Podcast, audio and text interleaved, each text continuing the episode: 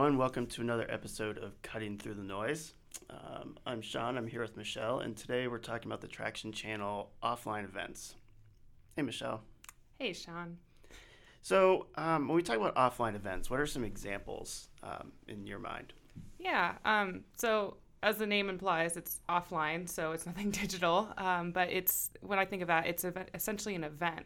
So it's taking place at a location, and it's either you or maybe a client directly engaging with an audience. So examples of this could be like conferences. Um, it could just be like small get-togethers with people, business people in the area. Uh, it could be throwing a sale at your own like physical location if you're a retailer. Um, yeah, just a couple, and then maybe fundraising events. Those are a few off the top of my head. What about you? yeah, I mean, I think you know, it's it's something that gives you an opportunity to engage with the audience. Um, you know, we have an article up on the website that talks about some different case studies, and you know, in addition to selling something or awareness, it's also a good place that you can gather information. So, mm-hmm. you know, if you're at a conference and you have a booth, maybe it's collecting email addresses via an iPad, or at the farmers market, you can sign up for email addresses actually with a piece of paper and a pen.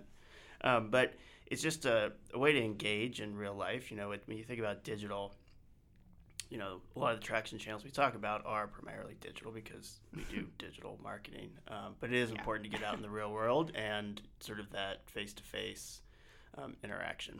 Yeah, good point. I mean, because how often do we have the opportunity to actually talk with your audience and hear like first direct feedback, you know, as opposed to just over online platforms?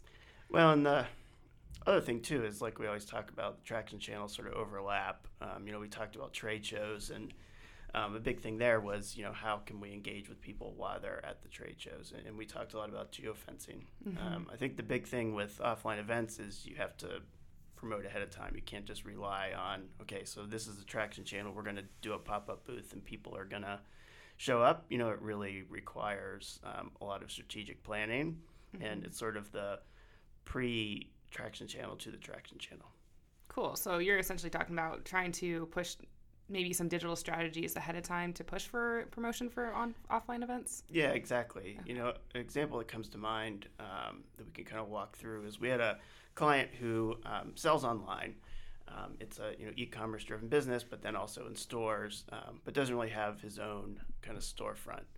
Um, but the idea came up to have sort of a two day warehouse sale. So invite people in. Um, it's a small community. Invite people in. They get to see, you know, where the bread's made, um, but then also just kind of have a discount on, on everything that you know people can uh, people can buy. And you know he has a strong social media presence, but we wanted to make sure that we got the word out. Um, and you know, as you know, with Facebook and everywhere else, not everybody's going to see everything you post. Right. So what we did was um, first we created a Facebook event, and it was very simple. We had a graphic, and it was just you know a two day event. It's coming on Saturday, um, and you know encouraged RSVPs, and so that kind of posted it and went out to the 10,000 Facebook followers and, and got a decent response. But then we used the Traction Channel advertising to um, boost the event and get it out further. So we made sure that people who liked the page saw it. We made sure that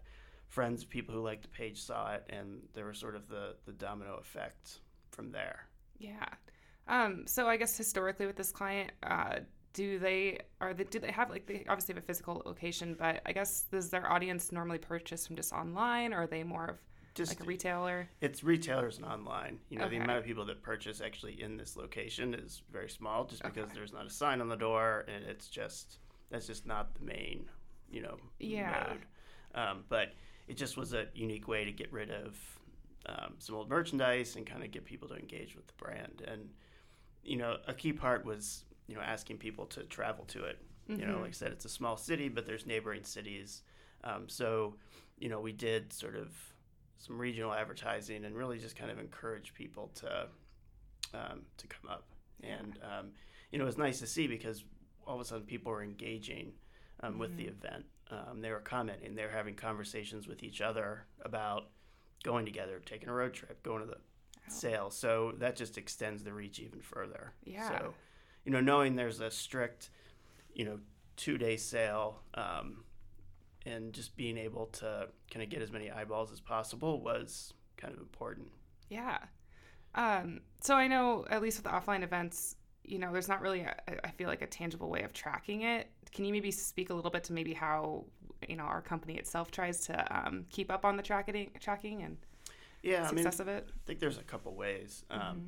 You know, a lot of times if it's maybe it's a e-commerce thing where it's uh, coupon based, um, and you can only get the coupon online. You print it out, you bring it in, um, and you know count up the amount of coupons that you've uh, received, and that kind of gives you an indication. I think in this case, Mm-hmm. you know, it was only promoted digitally through what we were doing. You know, there wasn't any other aspect. Um, and, Yeah. you know, at the end of the day, we looked at the revenue from the two days and it was, you know, equivalent to, you know, what he could potentially sell in a month. Um, so we knew that there was the increase just Mm-hmm. by the total amount. Um, you know, had it been advertised on the radio and billboards and everything else, that it'd be a little harder to, to nail down. But yeah. you know, we saw the exponential growth in RSVPs from the time that um, we posted the event, advertised it, um, until right till the end. So I think, you know, a lot of times when you can't necessarily track, okay, did this person see the Facebook event? That was the only place that they could find out about it. So we kind of it kind of worked in a silo. It's a good control. Yeah, and it was a good way to test to see if something like that could um, impact, and you know, clearly it did. Yeah. No, that's a, that's an awesome example. So that's uh, so that's an example that um, you know I had worked on. Um, what's something that, you know that you've done that kind of had an offline event, but then was driven through online uh, promotion? Yeah, uh, yeah. Actually, I just completed one pretty recently, and this kind of again overlaps with some existing traction channel that we talked about last week with geofencing. But one of our clients, um, they partnered with a chain restaurant to do these like fundraising events. So this restaurant, if you had a coupon, brought it in, like they would give twenty percent of whatever your to- like tables total was to the, the um, my client actually. So really great fundraising event. And this occurred all over the state. So we're talking probably like eight locations at least in eight, in, in eight cities. And so um, we kind of came up with a couple like digital marketing strategies involving the geofencing and just pushing again those event RSVPs that you were kind of talking about. It's a really nifty feature that you're able to create the Facebook event, and then that's exactly what we did. We did a Facebook event for each location, um, provided each address, and then actually put the coupon on the thing. So it was really cool that we could again combine digital strategies um, such as geofencing and targeting the location and um, pushing these Facebook events for an offline event, and then uh, kind of actually getting the feedback from our clients of like, hey, like we were at this location and we saw X amount of people come through and they had stated like, hey, I saw this Facebook ad and suggested us to come, and then same thing with the engagement online, like just seeing the Facebook event and RSVPs that were coming through of people being like tagging their friends, being like, hey, we should go to dinner here tonight. It's just one night. Like, make sure we bring a coupon. Um, so that's at least one example that I had that I, I thought was really cool that we were able to push engage or push people to go to an offline event and not spend, you know, an enormous amount of money to do so. Yeah, that's something I wrote about in my geofencing article. Was just that you know when you're looking at a small area, a small radius, you're not going to be able to spend ton of money. You Right. Just, I mean, you could even try, and you're not going to because you're going to cap the amount of time that people see it. So Yeah. you know, if you're getting 700, 1,000 RSVPs to an event, that's amazing. Um, and it's only going to cost you a couple hundred bucks. And so that's going to be a, a pretty strong ROI, especially when you're selling a bunch of stuff and you're getting the percentages and the donations, um, which is just kind of the nice thing about, you know, doing an isolated event because offline there's only so many people that can get there. Oh, um, And so it's just, you know, knowing that you're dealing with a smaller pool to begin with um, kind of really, really helps. Well, yeah, and then, like think about like the reducing all the paper materials, paper materials that you're using to promote the offline event. Like the fact that we can save trees and like promote online. I mean, even with my client with a coupon, we just did it digitally. Like people could print out the coupon and show it to the server, or we could just give them a platform that you know they're able to show it on their device. Um, so go trees. I totally printed them all out. Dang it, Sean. Yeah, and I, I think um, you know the other example just of an offline event that you know you should totally check out this um, article that's up on pillargroup.com. But just trying to get people um, to a booth at a trade show. Oh, Um, yeah. You know, you walk into one of those big convention centers that's the size of a hotel, and um, you know it's very easy to kind of pass by. And you know, this is one that's a little less trackable just because there are 15 different factors, you know, somebody getting to a booth, including just walking by it.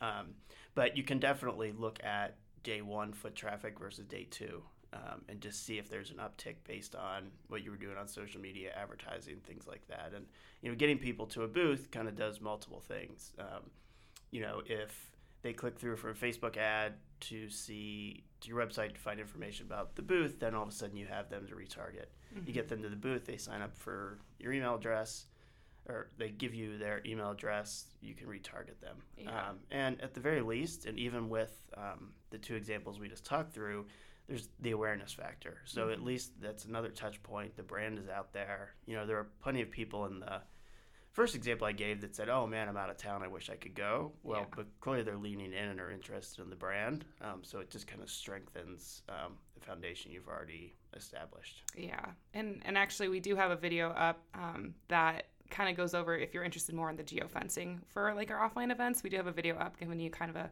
quick step by step of how to do so. Um, and again, the biggest focus there is getting the awareness, like getting as many eyeballs onto these ads to drive people to these events or locations. So check that out on our YouTube channel. Yeah, and make sure you check out everything else on YouTube, pentlergroup.com. Um, and that's another episode of Cutting Through the Noise.